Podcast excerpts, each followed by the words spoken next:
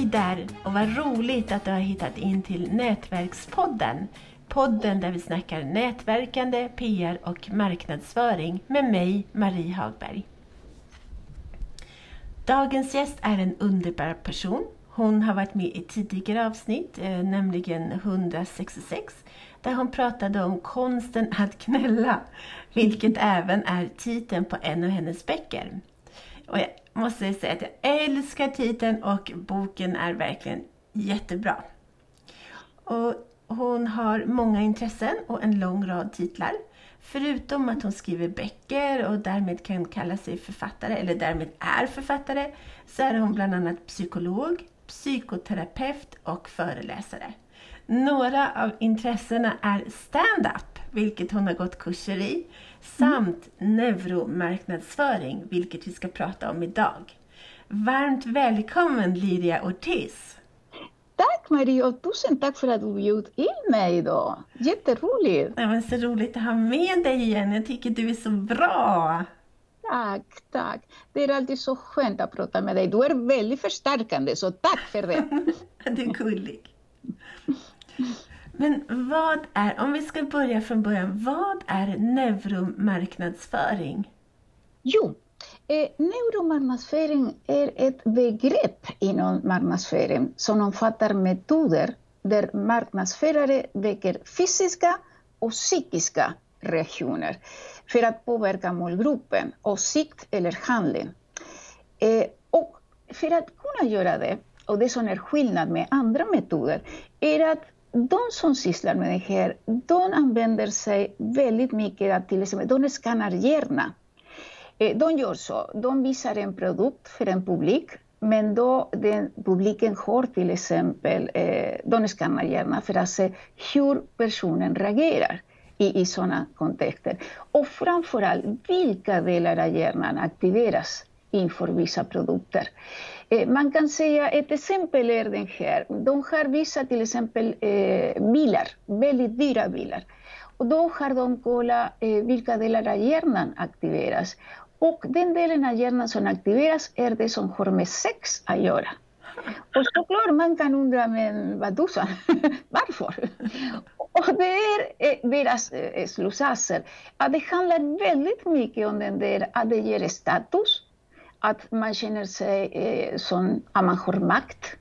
Och allt det där kopplas ihop också med att man njuter av den här. Därför det är samma områden i hjärnan som aktiveras. Så det är väldigt, väldigt spännande. Jag kände faktiskt lite makt igår. Berätta! jag körde en sån här pickup, heter det. Um, sån här, vad heter det, uh, King Cab. Det är en jättestor bil, så jag var liksom störst på gatan.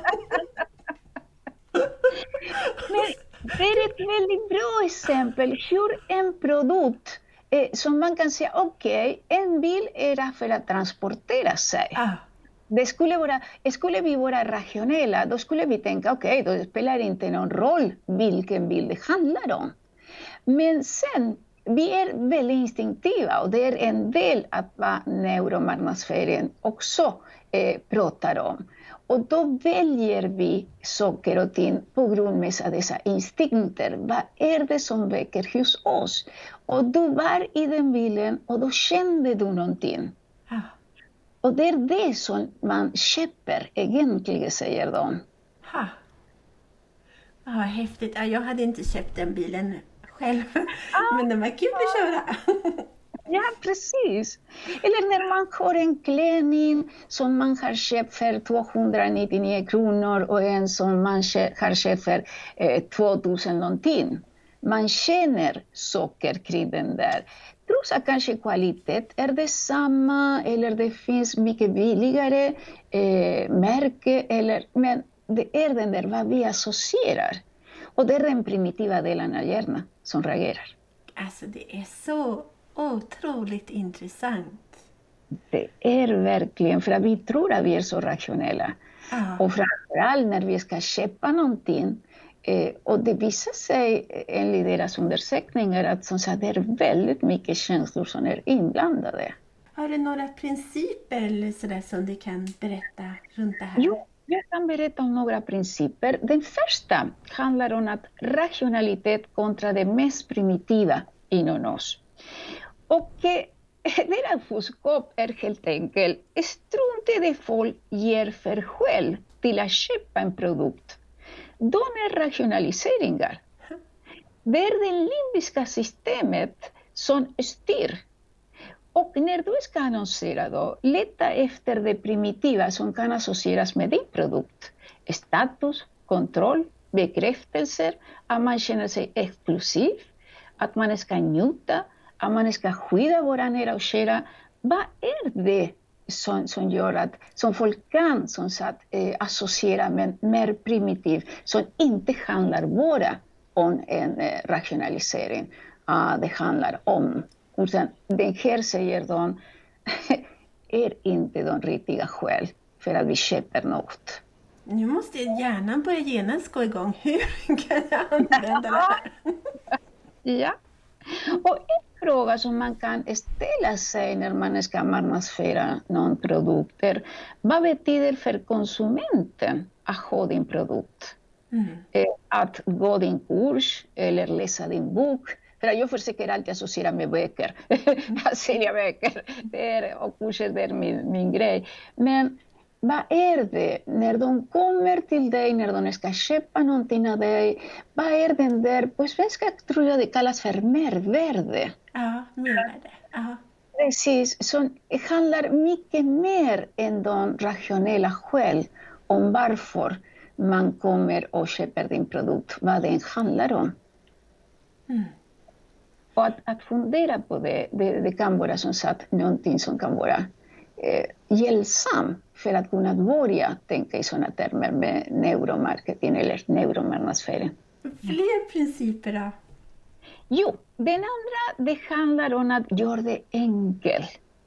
Eh, förklara med bilder hur din produkt kan användas. Eh, hur den kan underlätta till exempel vardagslivet, eh, relationer, eh, vad det än handlar om, så att konsumenten lär sig på en gång hur din produkt fungerar. Och här kan jag känna mig väldigt identifierad. Eh, jag är inte så tekniskt begåvad, men ibland behöver jag tekniska saker för att kunna filma, för att kunna göra olika saker. Och då såklart, den första jag tittar på är om det finns en bild som förklarar eh, hur ska jag använda den här. För att några är helt obegripliga eller några produkter har bara namnet. Och då tar de för givet att jag vet som konsument vad det handlar om. Mm. De som underlättar är precis den här principen att jo, jag ser en bild som förklarar att ah, det används för att, vad vet jag, vad den handlar om. Eh, och då blir det mycket lättare för mig och det underlättar att jag köper den produkten. För om jag ser på en gång och jag fattar ingenting, eh, då det, jag blir inte intresserad av att köpa precis den produkten. Nej, det är sant. Det ska man använda sig av när man skriver texter också. Man ska ja. skriva vad kunden har för nytta. Precis, precis. Och gärna, eh, Marie, beskrivande bilder. Ja. Så att du når hjärnan på en gång. Hjärnan är väldigt snabb på att associera. Ja. Och så att om du ska sälja en produkt för trädgården, eh, då någon bild som beskriver hur man kan sitta i den stolen och njuta av tystnaden ja. eh, i trädgården eller njuta av att ah, man har havet eller vad den handlar om. Så att personen kan associera på en gång. Mm. Ja. Målande. Man ska man ska få läsaren att måla upp bilder i sitt huvud. Brukar ja. de säga inom copywriting. Men det, det här är ju, åh, jag visste inte att det var sådana kopplingar mellan neurovetenskap och copywriting. Gud vad spännande! Jo, men det var därför det intresserade mig. För att på gott och ont, jag är väldigt intresserad av forskning. Och det gör att många säger, men gör si, gör så. Men allt era med erfarenheter, men många gånger vet de inte riktigt. Eh, man utgår ifrån sina preferenser, det är min upplevelse många gånger. Men de vet inte så mycket, aha, men hur påverkar man olika personer? Man tror att konsumenten beter sig på ett visst sätt. Mm. Och därför när jag kom i kontakt med neuromarketing blev så intresserad för att de har forskat på den här. De har tittat närmare på det. Och då blir jag som sagt eh, väldigt, väldigt intresserad att det handlar inte bara om att man tycker om något, utan man har experimenterat, man har sett, man har kontrollerat. Eh, och det som sagt, det tilltalar mig. Mm. Det tilltalar inte många andra, men i mitt fall blir jag otroligt tilltalad av den här. Och sen jag letar alltid efter, precis det du var inne på, hur kan man skriva texter och samtidigt, hur kan man sälja böcker och kurser som är min nisch? Nu, nu har vi mycket att fundera över. Om du vill kan vi gå till den tredje. Ja. Då, den tredje principen är ge eh, valsalternativ, men inte mer än tre i taget. Mm. För att om konsumenten måste välja eh, mellan mer än tre, ibland mellan mer än två, blir man eh, istället lite paralyserad. Ah. För en grundprincip som från hjärnan är att vi är alltid rädda att missa någonting som kan vara bra. Tänk om jag väljer produkt A, men det visar sig att produkt B är bättre. Eller fyller andra funktioner. Eller min kusin kanske köper produkt B. Eller det kommer det instinktiva. Att man, man säger aldrig jag köper en produkt för att konkurrera med min granne eller min kusin. Men det finns där. Ja. Så det är den där att eh, erbjuda alternativ men som sagt inte för många. Nej, nej. En, de säger också att en konfunderad hjärna, den köper inte. Ja, det blir för jobbigt, precis. Ja. Ah, Okej, okay, senare, senare säger man för att man, nej jag orkar inte tänka just nu. Ja. Precis. Ah. Precis. Hmm. Och mer? Eh, jo, den fjärde är aktivera positiva känslor kring din produkt. Eh, men de måste då involvera de olika sinnena. Hörsel, känslor, luktsinne, smak och synsinne. Ah. Och en annan intressant sak som eh, man har sett är att smak, lukt och syn samverkan. Man ser något, man ibland inbillar sig hur någonting smakar och man känner kanske en lukt trots att det inte finns där. Men det kan vara precis tvärt emot. Maten är ett typiskt exempel. Musik. Man säger att man hör någonting först och sen känner man, kommer man ihåg en middag, en, en före detta partner eller man kommer ihåg någonting. Eh, eller man ser en bild och plötsligt är man hungrig. För att all där man känner, och man kommer ihåg, oj vad gott det var med den här rätten. Oj, så gott, så gott.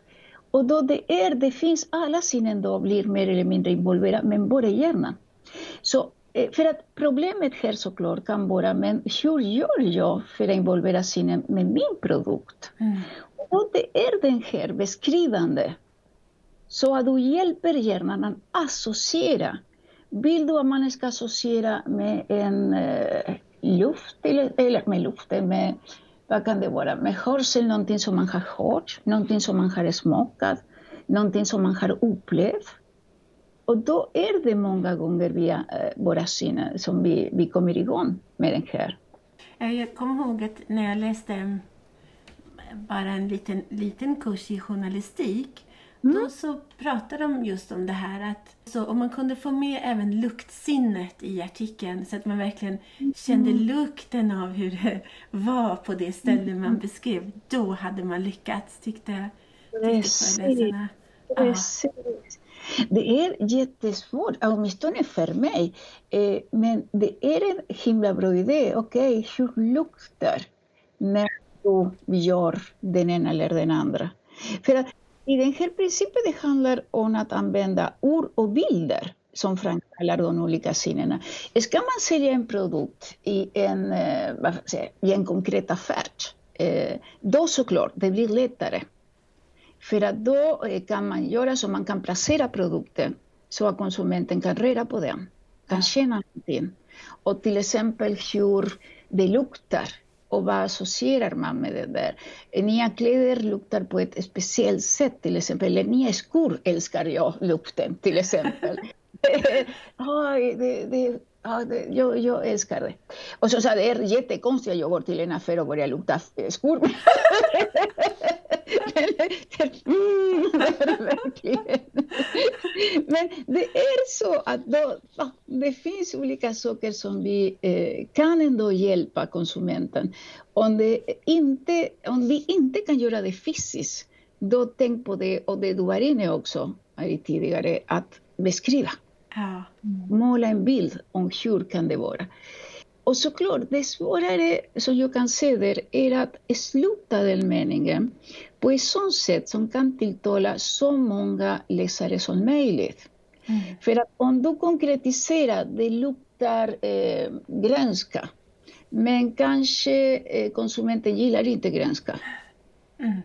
Eh, så det, det, det, det, är en konst, men det är jättespännande att tänka ja. på den här. Gud. Hur kan jag formulera min mening så att personen kan associera fritt? Ah. Till exempel hur det brukar, vad ska man säga, hur ett visst djur brukar röra på sig. Och då mm. behöver man inte beskriva i detalj. Mm. För att hjärnan kompletterar, det är också en styrka och som eh, neuromarknadsföring eh, pratar också om. Men det är den där att kom ihåg, hjärnan kompletterar. Mm. Hjärnan hjälper dig hela tiden. Eh, och då såklart, associationer kan gå på många olika, åt många olika håll. Har du något mer du vill berätta? Ja.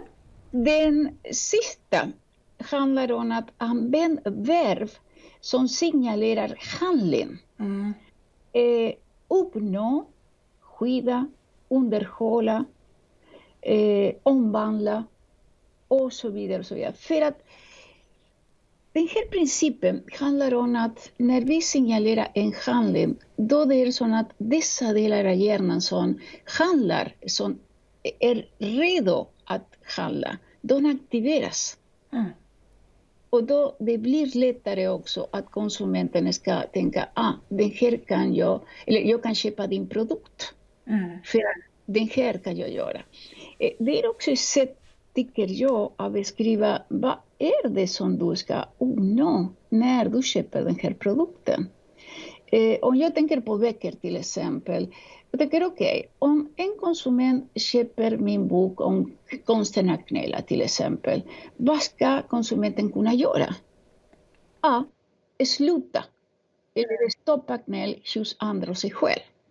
Och där kommer den där verbet eh, stoppa, sluta. Mm. Som, som signalerar för hjärnan väldigt snabbt att ah, det är det som är syftet. För man pratar väldigt mycket om den där eh, hur viktigt det är med rubrikerna och då är det. Men det som följer är också väldigt viktigt att du förklarar och det är också en princip från neuromarknadsföring. Att du förklarar så konkret som det går på vilket sätt din produkt kommer att hjälpa. Och såklart inte pratar bara om det positiva men att man ser en användning. När man ska skriva en text eller mm. berätta eller någonting, då då ska man börja med det, det negativa för att hjärnan tar till sig av det, reagerar mycket starkare på det som är negativt. Ja. Har, är ja. du insatt i det? Jag tycker det är jag jo, liksom det, inte riktigt. Jag tog inte in det, men det är också någonting som neuromarketing eh, säger. Och de använder eh, i någon av dessa böcker som jag läste, det fanns ett jättebra exempel. Eh, ni får ursäkta, jag inte kommer ihåg riktigt så jag hittar på. Men det var att en föreläsare som börjat med att, eh, nej förlåt, en politiker var exempel. Som började, jo men i min förra mandat, då misslyckades jag. Då säger de, då väcker man uppmärksamhet på en gång. Aha, misslyckades, det är inte vad man förväntar sig av en politiker. Okay. Ja, men i den här mandaten, om ni röstar på mig, då kommer jag att... Och då kommer man med lösningar. Ah. Och samtidigt kan man eh, lägga till vad är det man gjorde för att kunna förebygga eller hantera dessa misstag. Och de säger precis det du var inne på, Maria. Då börjar man med det negativa eh, och sen kommer lösningar i det här. Hur, hur ska man göra? Vill du berätta lite mer om det? Läsarundersökningen visar ju att olyckor och brott och sånt där hemskt som jag personligen undviker att läsa om, det är alltid i topp. Det är alltid det vi helst av allt läser om. Ja, Det stämmer. Det stämmer. Det är det som kallar vår omedelbara uppmärksamhet. Och jag är, är inte 100% säker, men jag tror att det handlar om att vår hjärna reagerar. I, och med att för vår hjärna är det inte alltid så lätt att eh, göra en skillnad mellan verkligheten och det som händer. Då är det som man känner sig hotad själv. För många gånger, och den här, här forskning, det finns forskning på som visar ju närmare vi är en olika, mer känslor väcker det. Ja, det är sant. Och då, det är det här att man känner sig lite hotad och då såklart vill man veta hur ska man skydda sig, hur har det gått? Mm. Det kan vara en förklaring om varför vi reagerar mycket starkare. Mm. Det har funnits till exempel en tidning som eh, bara ville skriva om positiva nyheter, men de gick i konkurs efter ett år. Så precis. De överlever aldrig, de sådana tidningar. Det, det du var inne på, den där principen, beskriv först det negativa, sen kom till det positiva. Eh, Det som är också konstigt, tycker jag, du vet mycket bättre än jag, kring det är hur man beskriver det negativa så att eh, konsumenten inte blir paralyserad. Det finns till exempel kampanjer som man har gjort, eh, frivilliga organisationer för att eh, man skulle donera pengar till barn i Afrika till exempel. Eh, och det har visat sig att om man visar till exempel barn som är väldigt hungriga, som ser väldigt dåligt ut, det ökar inte vår, eh, vad ska man säga, Eh, vi ger inte pengar på samma sätt än om man visar ett barn som visst är fattigt, men som lär till exempel. Jaså. Och det är på grund av den här att vi instinktivt många gånger, jo visst, de dåliga nyheter väcker vår uppmärksamhet, men vi skyddar också oss mot att det ska väcka alldeles för starka negativa känslor. Ja, men stort tack Lydia för att du ville vara med och berätta. Men tusen tack själv! Det är så, alltid så jätteroligt att prata med dig. Jag blir alltid med energi och glad, så tack för det. Tack, för Tack att du detsamma. Jag blir också så glad av att prata med dig.